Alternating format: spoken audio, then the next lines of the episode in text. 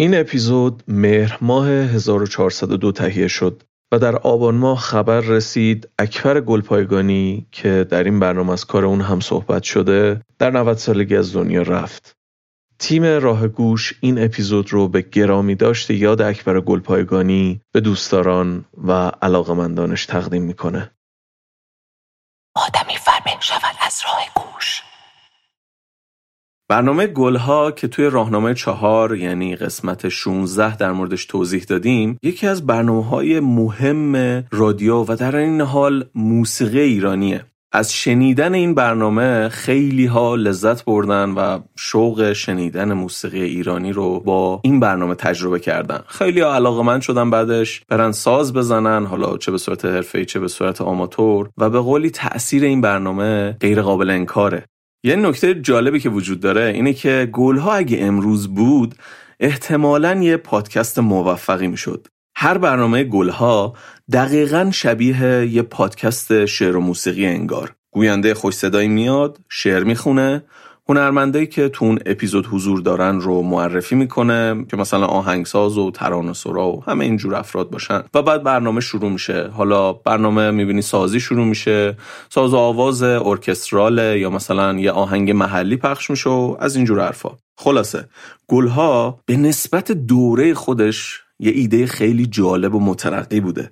الانم شما هر شماره از برنامه گلها رو می‌تونین یه اپیزود فرض کنین که مثلا از یه پادکستی به نام گلها پخش میشه. کجا می‌تونین بشنوینش؟ برین هایلایت گلها و پستش رو توی اینستاگرام راه گوش دریابین. اونجا گفتیم چطوری. گلهای رنگارنگ برنامه شماره 246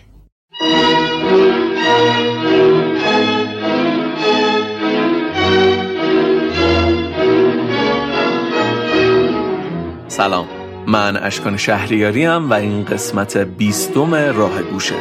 ما در پادکست راه گوش به موضوعات مختلفی مربوط به موسیقی و به ویژه موسیقی در ایران می‌پردازیم.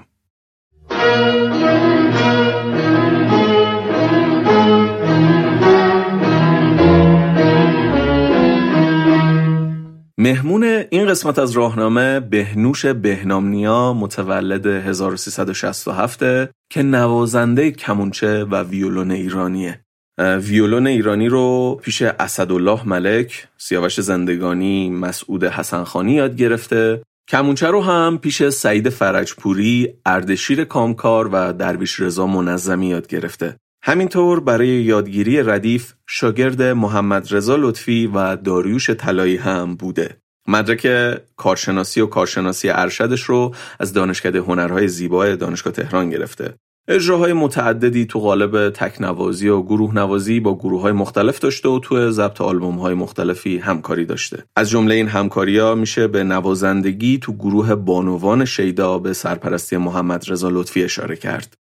از سال 2021 میلادی هم توی دانشگاه تورنتو تو رشته میوزیک تکنولوژی اند دیجیتال میدیا در مقطع کارشناسی ارشد مشغول تحصیله. بریم و دو نمونه از ساز بهنوش رو با هم بشنویم. اولین نمونه اجرای سولو کمانچه در ابوعطا تابستان 1397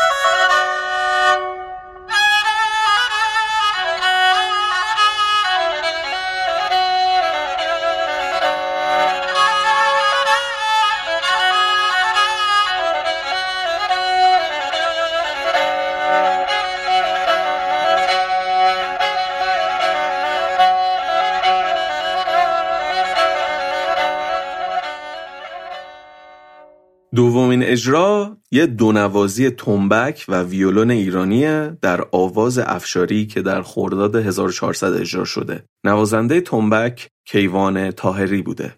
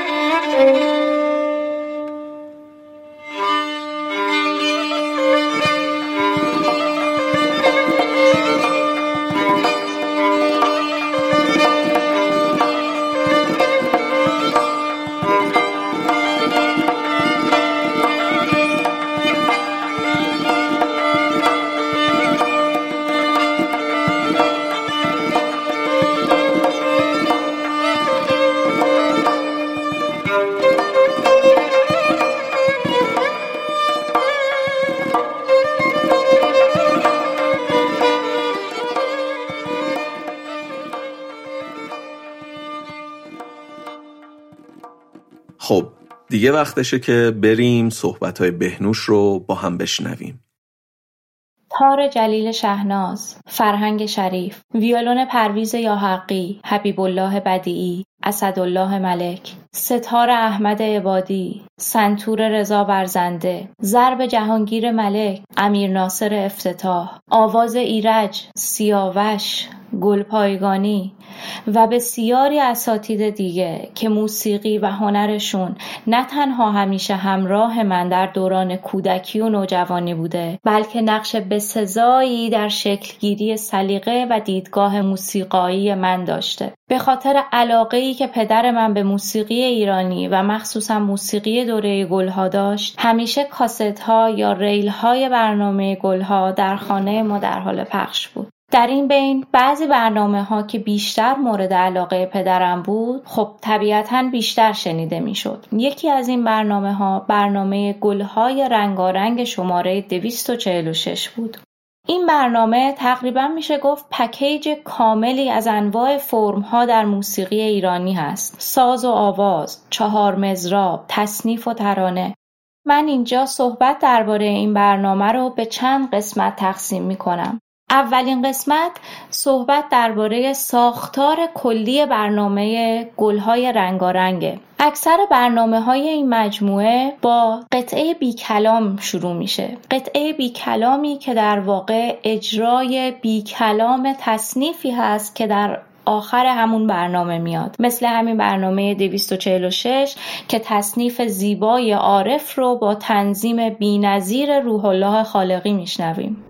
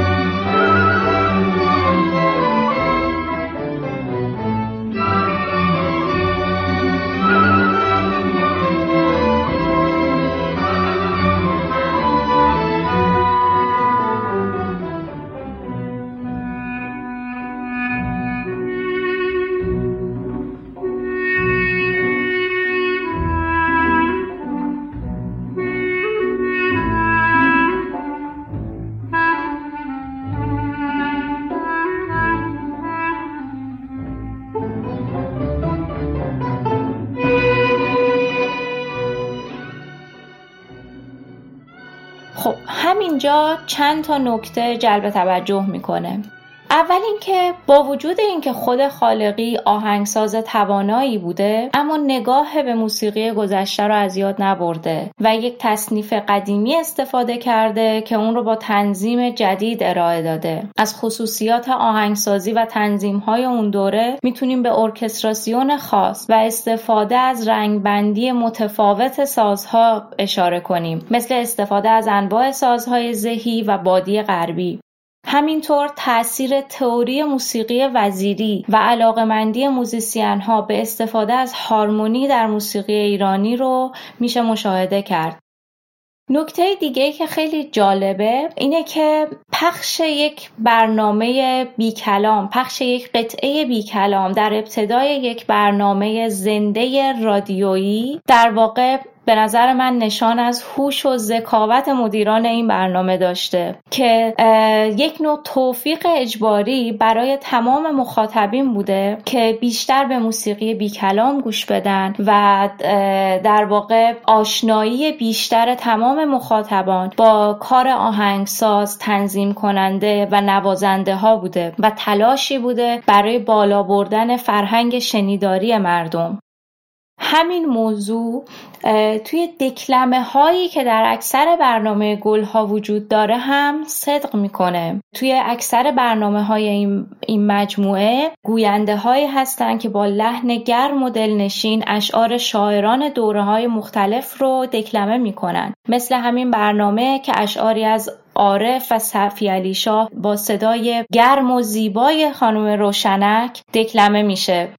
خیال روی تو در هر کجا که خیمه زند ز بیقراریم آنجا قرارگاه من است. و البته ابیاتی هم با صدای بهرام سلطانی میشنویم. صدای ناله عارف به گوش هر که رسید چو دف به سر زد و چون چنگ در خروش آمد. و البته تو خیلی از برنامه های دیگه اشعار شاعران معاصر خونده میشه مثل سیمین بهبهانی، مهدی سوئیلی و غیره. که باز هم باعث بالا بردن فرهنگ شنیداری جامعه میشه. ایجاد کنجکاوی می‌کنه در مخاطب که جستجو کنه ادامه ابیات رو پیدا کنه شعرهای بیشتری از اون شاعر مورد نظر مطالعه کنه. و این نکته دیگه که معمولا در اول یا آخر برنامه های گل ها اسامی تمام نوازنده ها تمام گویندگان آهنگساز تنظیم کننده حتما اعلام می‌شد. و این احترام و یادآوری برای ارزش و جایگاه تک تک دستندرکاران این برنامه. برنامه که شنیدید گلهای رنگارنگ شماره 246 بود که با همکاری خانم الهه و آقایان مرتزا محجوبی گلپایگانی بدیعی و شریف تنظیم یافته. مسمت از صفی علی سایر اشعار و ترانه و آهنگ از عارف تنظیم و آرمونی از آقای روح الله خالقی گویندگان روشنک و سلطانی. یه مروری کنیم نکته هایی که بهنوش گفت و. اینکه به واسطه برنامه گلها مردم هر روز چقدر با شعر و ادبیات فارسی از شعرهای مختلف مواجه بودن. و نکته شاید حتی مهمتر مواجهشون با موسیقی بی کلام بود.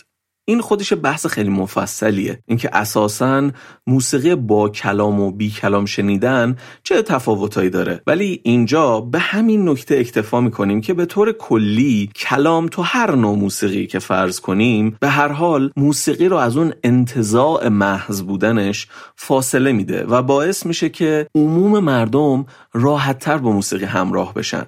یعنی وقتی یه موسیقی بدون کلام پخش میشه ممکنه ده ها حس توش باشه. هر کی در واقع این پرنده خیالش به یه سمتی پر می‌کشه. یکی هم می‌بینی اصلا هیچ تصویری به ذهنش نمیاد و با اون موسیقی همراه میشه و با اون بالا پایینا و از شنیدن خود موسیقی لذت می‌بره. ولی موسیقی که کلام میاد روش خب به هر حال واقعا این ذهن ما ساخته شده برای اینکه بتونه با کلمات با هم دیگه ارتباط برقرار کنیم دیگه. برای همین کلمه خیلی بار داره برای ذهن ما و وقتی میاد ناخداگاه با خودش یه عالم تصویر و خاطره و چیزهای مختلف میاره. برای همین احتمال اینکه وقتی شما دارید یه قطعه موسیقی با کلام میشنوین یه سری تصویرهای خاص به ذهنتون بیاد و این تصویرها محدود باشن و همه آدمایی که اون قطعه رو میشنون یه همچین حدود تصویرهایی به ذهنشون بیاد اصلا چیز بعیدی نیست. ولی در مورد موسیقی بی کلام اینطور نیست و هر کی ممکنه ذهنش یه طرفی بره. و این جالبه دیگه به آدما اجازه میده که خلاقیت بیشتری به خرج بدن آزادی عمل بیشتری داشته باشن برای افکارشون. برای همین ناخداگاه به هر حال بین موزیک بازا کسایی که موسیقی بدون کلام بیشتر گوش میدن یه ذره آدم های حرفه تری انگار به نظر میان. ولی واقعا این یک حکم قطعی نیست. به هر حال یه قطعه بی کلام هم می‌تونه بی کیفیت باشه. یعنی الزامی وجود نداره که چون فقط سازیه پس مثلا با کیفیت هم هست. اصلا اگه توجه کنین خیلی از آدما وقتی یه چیزی رو موسیقی می‌دونن که یکی توش آواز می‌خونه. یعنی کلام داشته باشه. وقتی کلام نداره احساس می‌کنن که ناقصه. مثلا یه جوکی بین موزیسینا در جریان از قدیم الایام حالا نمی‌دونم واقعیه یا نه اینکه یه آدمی از یک فرهنگ مهمان دیگه ای اومده نشسته پای کنسرت موسیقی ایرانی. من که این موزیسینا شروع کردن مثلا ساز زدن اولش و پیش درآمد زدن و بعد از اینکه مثلا چند دقیقه گذشته آواز خون شروع کرده یه تحریر بلندی رفتن و هنوز شعر رو شروع نکرده بود بخوندن و این قسمت تحریرها رو که خواننده شروع می‌کنه این آدمه از یه بغل دستیش می‌پرسه که مثلا چی داره الان میگه و اون گفته که هنوز شروع نشده.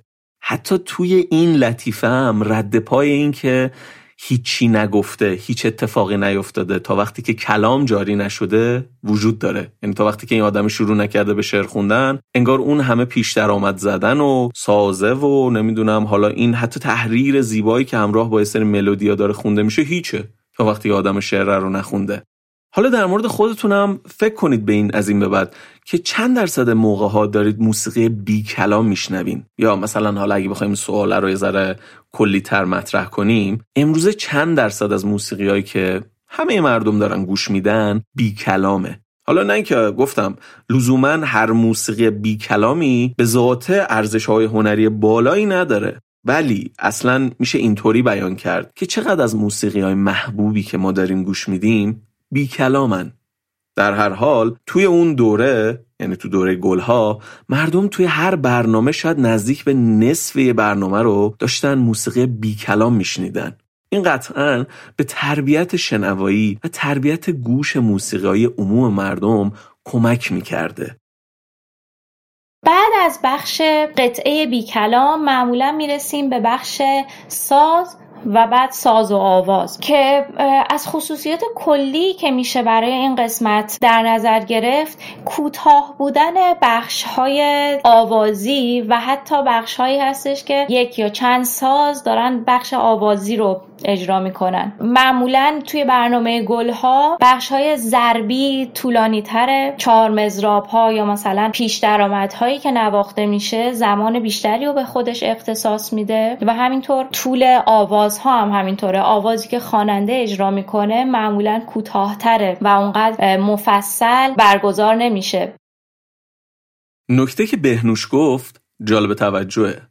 از بابت اینکه اگر بخوایم اجراهای گلها رو با اجراهای بعدتر که مثلا نوازنده ها و خواننده های حفظ و اشاعه مثل شجریان، ناظری، لطفی، علیزاده، مشکاتیان اینا در واقع موسیقی هایی که این افراد تولید می‌کردن اگه بخوایم با اونا مقایسش کنیم نسبت آواز و قطعه ضربی خیلی بیشتره. یعنی واقعا مثلا کنسرتاشون آلبوماشون مثلا اگه بخوایم یه عدد و رقمی بگیم به نسبت مثلا 70 30 60 40 بین قطعه های ضربی های آوازی و معمولا ساز آواز بخش اعظمی از کارشون رو تشکیل میده. و خب اگه بخوایم با اون قطعه مقایسه کنیم آره گلها ساز آوازاش نسبتا مختصرتر بود. ولی یه نکته جالبی که وجود داره توی قسمت چهارم به اسم از تصنیف تا کاباره ما در رابطه با یه آدمی صحبت کردیم به نام قاسم جبلی که جریان موسیقی کوچه بازاری رو در واقع نسبت میدن شروعش رو به این آدم. و یکی از شکایت های قاسم جبلی اصلا چیزی که باعث شد قاسم جبلی بره به سمت اون سبک از موسیقی یکی از شکایتاش این بود که چرا بخش اعظم برنامه های موسیقی رادیو همش ساز و آواز و این حالت خماری و حوصله سربرا داره بیشتر تصنیف بخونیم ترانه بخونیم موسیقی های ضربی بخونیم. یه تحرکی تو این موسیقی باشه. حالا اشارمون تو این حرفه به قاسم جبلی نیست بلکه به یک حرف خیلی کلی تره اینکه موسیقی مردم پسند معمولا ساز و آواز و اینا رو زیاد بر نمیتابه و بیشتر دنبال موسیقی ضربی و موسیقی پرتحرک و رقص و ایناست. ترکیب سازها و نوازنده ها هم جالبه. البته داریم برنامه هایی که یک ساز تنها به صورت سولو از نظر ملودیک یک ساز ملودیک تنها به صورت سولو در واقع این برنامه رو اجرا می‌کنه و همینطور خواننده رو همراهی می‌کنه. ولی در اکثر برنامه ها معمولا سعی میشه که حتما ترکیبی از سازهای کششی و مزرابی باشه که تنوعی که لازمه هم حفظ بشه. نکته جالبی که تو این برنامه وجود داره اینه که جواب آوازا رو چند تا ساز مختلف میدن. یه موقعی می‌بینید پیانو داره می‌زنه به آواز یه موقع تار یه موقع ویولون. و به هر حال در نوع خودش تنوع جالبیه. حالا در ضمن این قسمت رو یا در واقع بهتر بگم که این برنامه گلها رو به صورت کامل ما توی کانال تلگرام راه گوش قرار میدیم.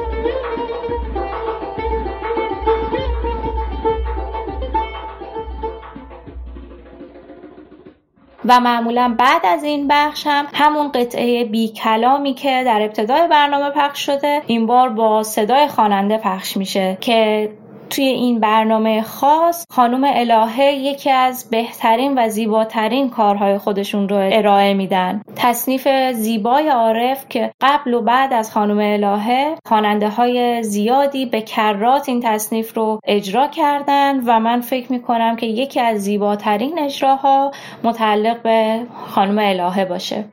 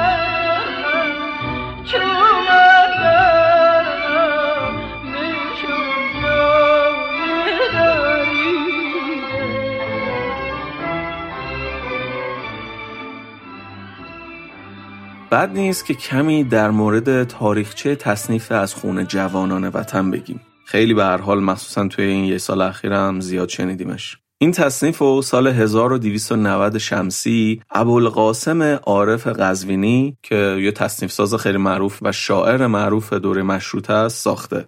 اولین اجراش منتصب به خودش. یعنی میگن خودش حالا بعضی میگن با تار بعضی میگن با ستار. اینو زده و خونده. دو سه سال بعد یعنی حدود سال 1293 شرکت صفحه پرکنی گرامافون میاد به ایران و شروع می‌کنه از یه سری از موزیسینا ضبط کردن. این تصنیف رو سه تا زن خوندن یعنی افتخار خانوم، امجد خانوم و زری خانوم. اگه یادتون باشه قبلا گفتیم دیگه تو اون دوره مرسوم بود که تصنیفا رو اکثرا زنا میخوندن. اجرای مهم بعدیش از عبدالله خان دوامی با تار درویش خان. بریم با هم یه برشی ازش بشنویم. یه ذره کیفیتش بده ولی به هر حال از قدیم گفتن کاچی بعضی چی.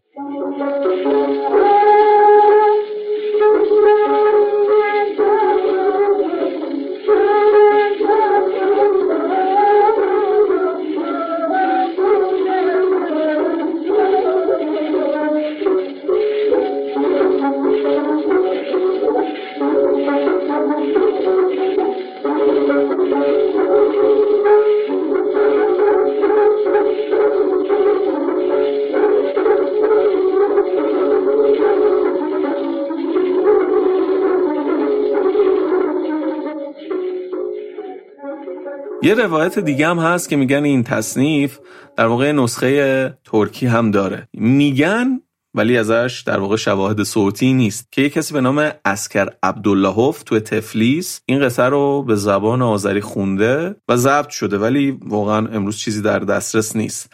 توی یک کتابی به نام چرخ بی‌آیین که در رابطه با زندگی عارف قزوینیه اشاره میشه که توی تبریز این version ترکی خونده میشه از خون جوانان. ولی شعرش در واقع شعر عاشقانه است شعر رو تغییر دادن. چه بسا که در واقع همین version ترکی که در تبریز و حالا قسمت آذری زبان می‌خونن همون نسخه تفلیسی باشه که میگن از این آهنگ ضبط شده. ولی حالا برای اینکه یه تصوری از version ترکیش پیدا کنین من از سعید خواستم که یه چند مصرع از اون version ترکی بخونه. ترجمه شعر ترکی که سعید می‌خواد بخونه این میشه.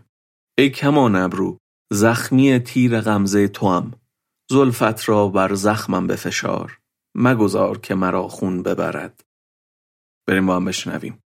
ای کمان گاشلو منی یارالاdı منی yaralladı غمزوین او خوب زلفünü bas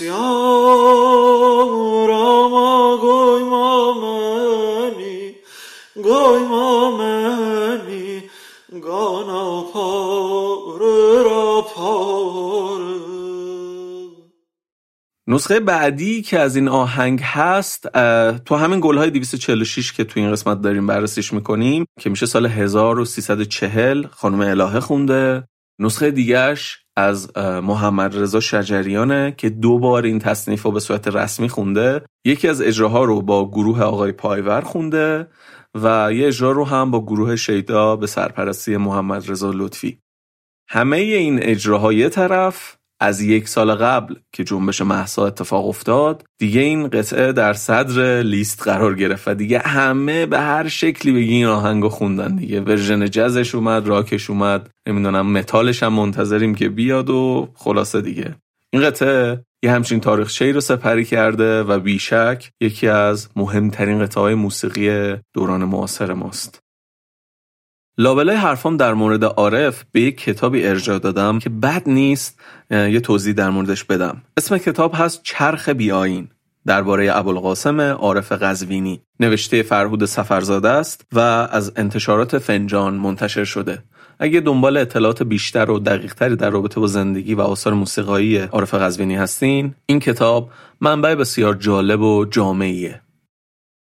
به عنوان بخش دوم من می‌خوام درباره خود برنامه 246 و نوازنده ها و تمام هنرمندانی که توی این برنامه شرکت داشتن صحبت کنم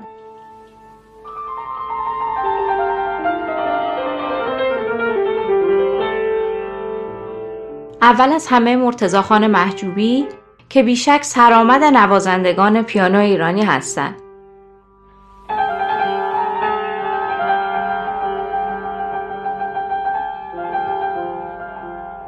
مرتزا خان سالها تکنواز و آهنگساز برنامه گلها بودند و آثار بسیاری از پنجه شیرین و دانش بیحدی که در موسیقی ایرانی داشتند به جا مونده.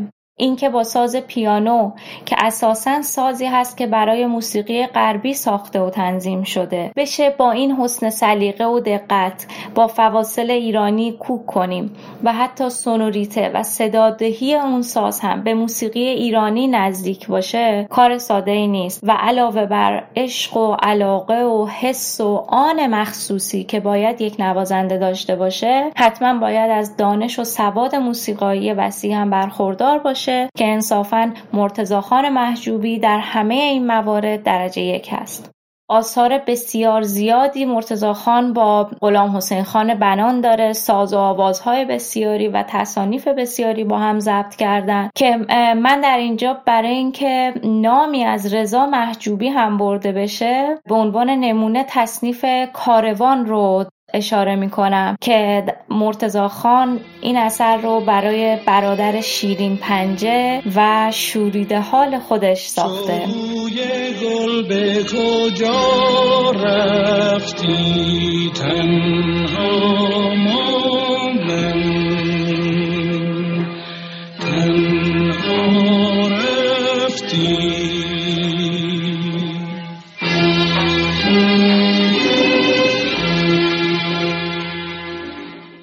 تصنیف کاروان یکی از قطعه مشهور موسیقی ایرانیه اکثر ماها این قطعه به گوشمون خورده حالا تو سریالی این وری اون وری یا این که اصلا خودمون رفتیم شنیدیمش این قطعه توی گلهای رنگارنگ 217 اجرا شده. مرتزا محجوبی این قطعه رو به یاد برادر فوت شده یعنی رضا محجوبی ساختتش. بنان خوندتش و شعرش هم برای رهی معیریه.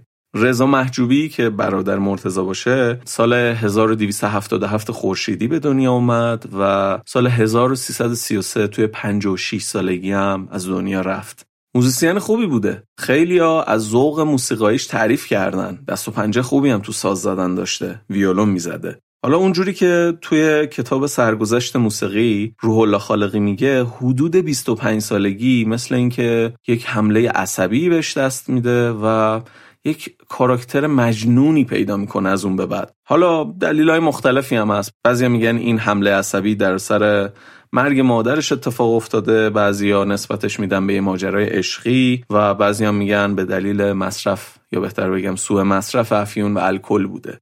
ولی حالا هرچه که بوده از اون زمان به بعد دیگه قطع و وصل هست رضا محجوبی. ولی خب خیلی دیگه سازی به اون صورت نمی‌زنه و آهنگی نمی‌سازه. ولی اون چند تا آهنگی که ساخته خیلی توی موسیقی ایرانی معروفن. مثلا پیش درآمد اصفهانش توسط فرهاد فخرالدینی دوباره تنظیم شد و توی سریال کیف انگلیسی اجرا شد.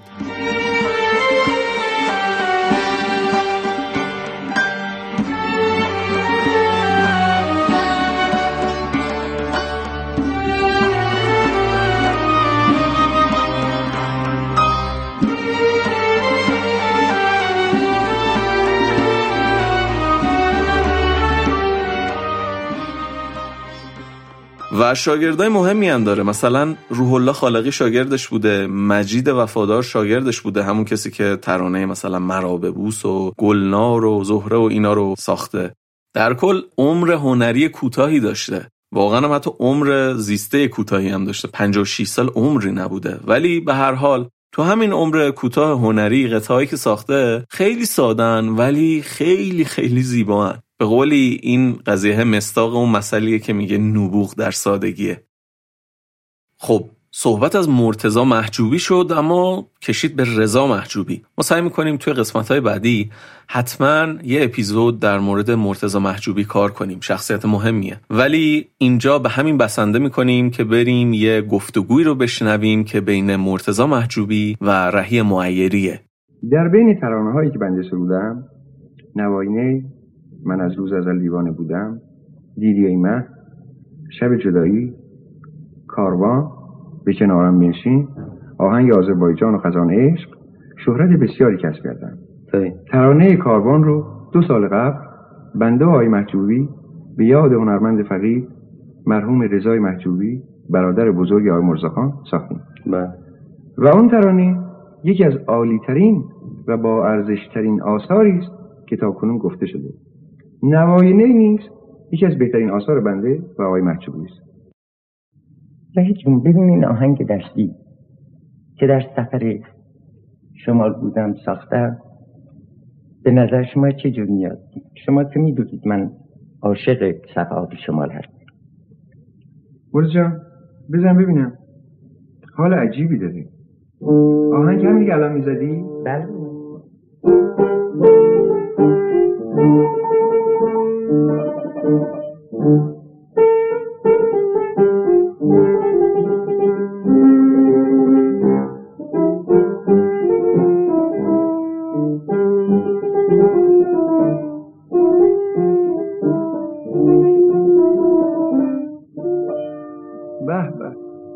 واقعا عالیه. چقدر پرسوزه. چقدر پرحاله. به نظر شما این چی میاد؟ چه احساسی به دست میده؟ و چیزی در نظرت مجسم میشه من از این آهنگ صدای نی چوپان رو میشنوم. رهی جان چقدر عجیبه. چون خود من هم این آهنگ را در یک غروب آفتاب که گوسفندها از صحرا برمیگشتند الهام گرفتم. اولش بزن. مثل اینکه این شعر بهش می‌خوره. جون اجازه بده خودم با آواز برات بخونم. بفرمایید. چنانم گنگه. آتش بر جان که گویی کس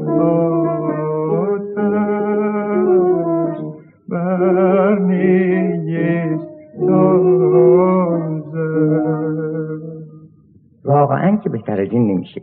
بیا ببوسم. قربان تو مرتضی جانه تشکر. می‌کنم میریم سراغ ادامه صحبت های بهنوش.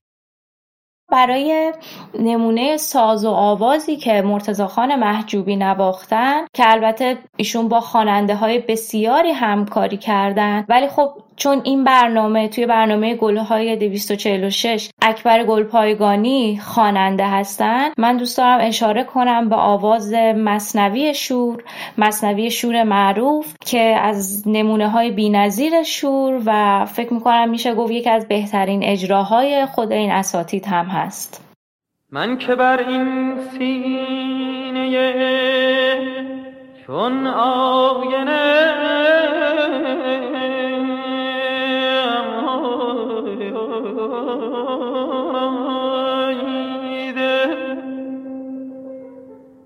می‌زنم سنگ تو را. دستم بگیر.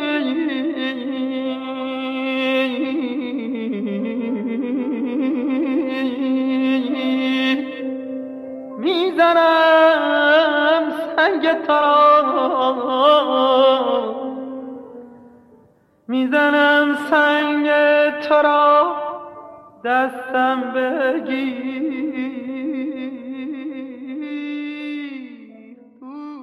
از دیگر نوازنده های این برنامه امیر ناصر افتتاح هست. که تنبک نوازی درخشانی در بسیاری از برنامه های گلها داره. آقای افتتاح صاحب سبک در نواختن تنبک هستند و علاوه بر تکنیک و توانایی بالا حس و حال تنبک نوازی ایشون بسیار به حال و هوای نوازنده های اون دوره نزدیکه و دلیل اینکه برنامه هایی که هم نوازی ایشون رو داره بسیار جذابه هم من فکر می‌کنم یه دلیلش همین موضوع باشه.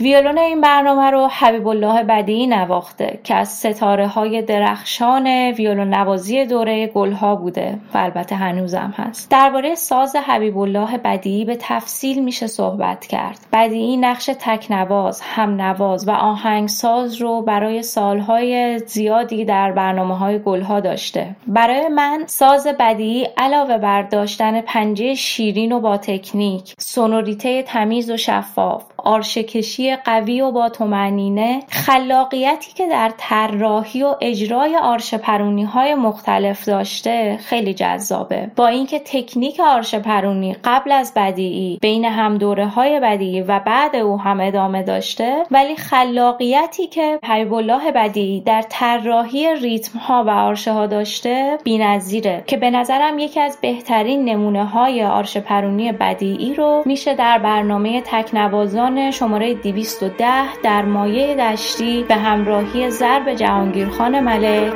گوش داد.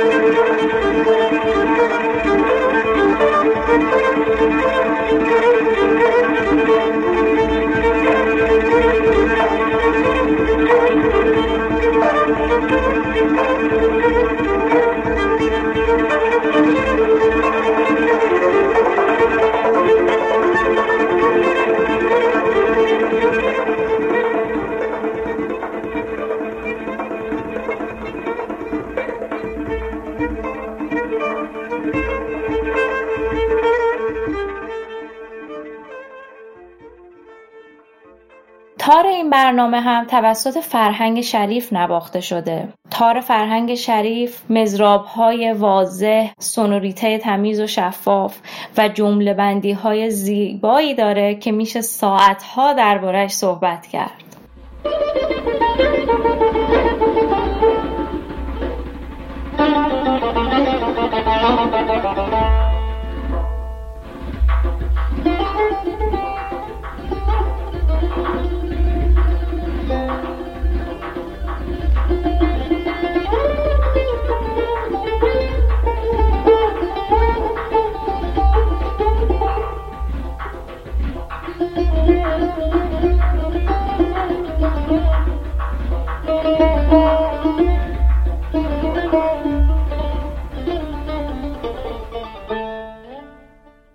برنامه خب در مایه دشتی تنظیم شده که با یک درآمد بسیار کوتاه از مرتزا خان شروع میشه و بعد چهار مزراب نسبتا مفصلی رو میشنویم و بعد هم می‌رسیم به آواز فکر شده و زیبای گلپایگانی.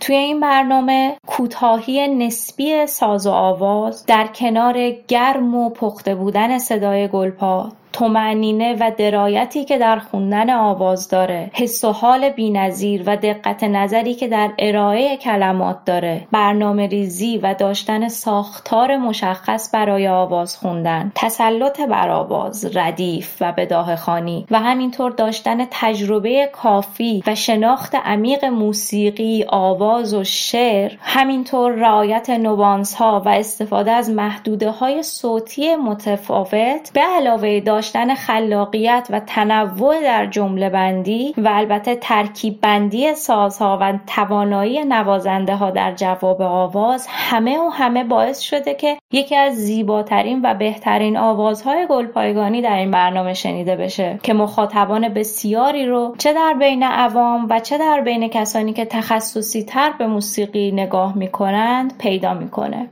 شد لای من لای من.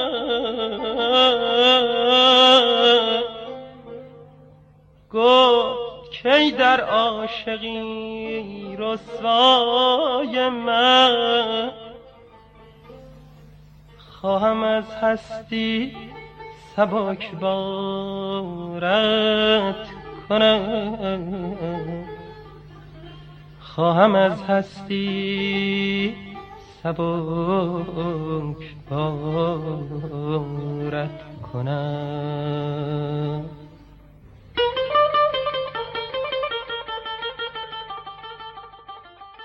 من می‌خوام یادی کنم از متوقف شدن برنامه گلها ممنوعیت نوازنده ها و خواننده ها از اجرای برنامه در رادیو و همینطور بعضی کم لطفی و بیمهری هایی که نسبت به این نوازندگان و آهنگسازان شده و اون همه هنر احساس و دانش موسیقایی نادیده گرفته شده. البته این موضوع رو باید ذکر کنم. هدف من تقدیس یا طرفداری از یک سبک و دوره نیست. اما از اونجایی که تاریخ موسیقی هم همگام با تاریخ سیاسی و فرهنگی یک کشور پیش میره و تغییر می‌کنه. همونطور که ما بخشی از تاریخ کلی کشور رو نمی‌تونیم حذف کنیم موسیقی گلها و تأثیری که بر تک تک مخاطبان و فضای موسیقایی کشور گذاشته قابل حذف شدن نیست. و حتی میشه گفت که در شکلگیری دوره های موسیقی بعد هم نقش داشته. از جمله هایی که به برنامه های گلها و موسیقی اون زمان میشه اینه که دوران این موسیقی گذشته و گذشته بوده که باعث حذف شدنش شده. و دیگه نسل جدید حتی نسل جدید علاقمند به موسیقی ایرانی تمایلی به شنیدن این آثار و بودن در این فضای موسیقایی ندارن. و البته نقد دیگه هم مختص پیانو ایرانی و ویولون ایرانی هست. که به تفصیل میشه دربارهش صحبت کرد. که مخالفان و منتقدان سرسختی هم داره. درباره حذف یک فضای موسیقایی و یک سبک موسیقی می‌تونم اینو بگم که مهمترین عنصر برای رشد فرهنگ و انواع شاخه های هنری داشتن فضایی برای ارائه و بعد از اون فضای نقد و رقابت سالم و سازنده هست. وقتی فضا و عرصه برای ارائه وجود نداشته باشه نمی‌تونیم توقع پیشرفت داشته باشیم. و بالعکس وقتی فضا به اندازه کافی وجود وجود داشته باشه مخاطب خودش بهترین انتخاب رو می‌کنه و اون وقت حیات یک سبک موسیقایی به نظر و عقیده تعدادی از هنرمندان یا صاحب نظران وابسته نیست. در واقع وقتی فضا باز باشه انواع موسیقی های سالم در کنار هم رقابت می‌کنند و برای ارائه کار بهتر و جذب مخاطب از همدیگه تاثیر میپذیرند و همین موضوع باعث پیشرفت تمام سبک های مختلف موسیقی و به طبع اون نوازنده ها و آهنگسازان میشه. در واقع در جامعه سالم و در یک فضای باز فرهنگی اصلا احتیاجی به حذف و تغییر ساختار از بالا یا به فرمان کسی نیست و موسیقی که با جریانات روز پیش نره و ناتوان باشه در جذب مخاطب خود به خود حذف میشه. همزمان با انقلاب و زمانی که فضا و امکانات کافی برای همه موزیسین ها وجود نداشته این مدل حذف و تغییر غیر قابل پیش بینی نیست. اما اینکه امروز منکر تمام زحمات و توانایی های هنرمندان اون دوره بشیم به نظر من به دور از انصافه. همین صحبت ها برای ویولون ایرانی و پیانوی ایرانی هم صدق می‌کنه. ویولون ساز بسیار کاملی هست و اونقدر امکانات تکنیکی و احساسی فراوانی داره که در هر فرهنگ موسیقایی که وارد شده به راحتی با اون فرهنگ منطبق شده و جزئی از اون شده. در ایران هم همین اتفاق افتاد و ویولون به زیبایی جایگاه خودش رو در موسیقی سنتی ما باز کرد. به طوری که بعضی روایت های موسیقایی و کیفیتی که مد نظر نوازنده هست فقط با ویولون قابل بیان شدنه. اساتید بسیاری برای پیشرفت این ساز تلاش کردند که سرآمدشون استاد ابوالحسن صباست اینکه موزیسیانی با جایگاه هنری ابوالحسن صبا که اونقدر به موسیقی اصیل ایرانی و سازهای ملی و همچنین ردیف موسیقی ایرانی توجه و دقت و تسلط داشته به نوازندگی ویالون رو میاره. و اونقدر این ساز رو ابزار مناسبی برای بروز احساسات در موسیقی ایران و منطبق با استانداردهای موسیقی ایران می‌دونه که برای ویولون ردیف می‌نویسه و ردیف روایت می‌کنه خیلی نکته مهمی هستش. سبا می‌تونست این ردیف رو برای کمانچه بنویسه. اما شاید برای دادن وجهه رسمی و معرفی ویولون به عنوان سازی که می‌تونه همرده سازهای موسیقی کلاسیک ایران باشه این کار رو انجام میده. و بعد شاگردان ایشون اونقدر در این ساز رشد کردند که دوره گلها که در واقع اکثر نوازنده های ویولون اون دوره به طور مستقیم یا غیر مستقیم شاگرد ابوالحسن خان سبا بودن دوره گلها رو میشه دوره طلایی ویولون ایرانی نامگذاری کرد. نوازنده های درخشان با سبک های متفاوت. اما خب متاسفانه با انقلاب سال 57 و با برچیده شدن برنامه گلها ویولون این ایرانی هم به یکی از ممنوعه ها پیوست. در واقع بیش از چهل ساله که ویولون ایرانی به رسمیت شناخته نمیشه و فضای جدی برای ارائه نداشته. من همینجا باید از تمام اساتید و نوازنده های این سبک تشکر کنم که در تمام این سالها انرژی و توان خودشون رو گذاشتن تا ویولون ایرانی فراموش نشه و از بین نره. شاگردانی که اساتید دوره گلها تربیت کردن تمام انرژی خودشون رو صرف نگهداری و حفظ آثار استادانشون کردن. و خب طبیعیه که انرژی و توانی برای جلو بردن این سبک دیگه وجود نداشته باشه. وقتی فضایی برای ارائه و نقد جدی و سازنده وجود نداره هنرمند نمی‌تونه خودش رو با جریانات روز تطبیق بده. پس حرف و احساسش به روز نیست و حتی با نوازنده های سبک های دیگه هم نمی‌تونه ارتباط برقرار کنه. ویولون ایرانی به حمایت و توجه و فضای ارائه احتیاج داشته و داره تا بتونه مسیر آکادمیک خودش رو پیدا و طی کنه. در این صورته که متدهای مختلف برای این ساز نوشته میشه و استعدادهای بالقوه‌ای که وجود داره شکوفا میشن. به عنوان نوازنده کمانچه گاهی شاهد این بودم که این دو ساز رو در تقابل و تعارض با هم قرار میدن و دائم با هم مقایسه میشن که این هم واقعا یکی دیگه از بیمهری ها نسبت به ویولون و کمانچه است. در واقع این دو ساز باید در دو سبک متفاوت با جمله بندی و محتوای متفاوت و با نگاهی متفاوت به ردیف و موسیقی نواخته بشن و اصلا قرار نیست که هیچ وقت جای همدیگر رو بگیرن. به عنوان صحبت آخر باید بگم حقیقتا حیف از اون همه نوازنده و آهنگساز که با استعدادهای عجیب و بینظیری که داشتن به کنجی رانده شدن. حیف از آن همه موسیقی و نوای جادویی که می‌تونست در کنار دیگر سبکای موسیقی ایرانی ادامه داشته باشه. و شاید امروز می‌تونستیم شاهد تغییرات بزرگ و مهمی در این سبک باشیم. امیدوارم در آینده فضای سیاسی اجتماعی و فرهنگی و موسیقایی کشورمون طوری پیش بره که انواع موسیقی های خوب در کنار هم به مسیرشون ادامه بدن و باعث پیشرفت موسیقی و همینطور فرهنگ شنی شنیداری تمام مردم بشن. امیدوارم همه ما به این باور داشته باشیم که انواع موسیقی ها در کنار هم باعث پیشرفت و شکوفا شدن استعدادهای جدید میشن و حیات یک مکتب موسیقایی وابسته به عدم دیگری نیست. چیزی که شنیدین قسمت بیستم راه گوش بود که در مهر ماه 1402 ضبط شده.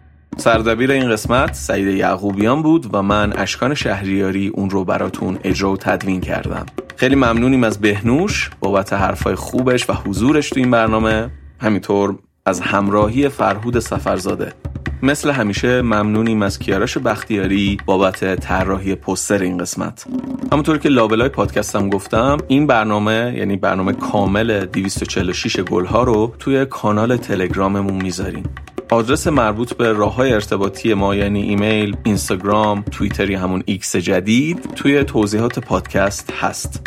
بهترین کمک به ما اینه که اولا من یادم رفت که توی قسمت بگم که ما باز رفتیم برای قسمت رضا محجوبی یه سری به ویکیپدیا زدیم و باز محتوایی که توی ویکیپدیاش بود خیلی نحیف و کمجون بود. مطمئنا میشه بیشتر و بهتر در موردش نوشت. اگه خواستین به راه گوش کمک کنین این لطف بزرگیه که صفحه ویکیپدیا رضا محجوبی رو کمی غنی تر کنین. همینطور می‌تونین ما رو به بقیه دوستدارای موسیقی معرفی کنین. ممنونیم که ما رو شنیدین. امیدوارم که شنیدن این قسمت براتون مفید و لذت بخش بوده باشه. از خودتون مراقبت کنین حواستون به بقیه هم باشه. بدرود.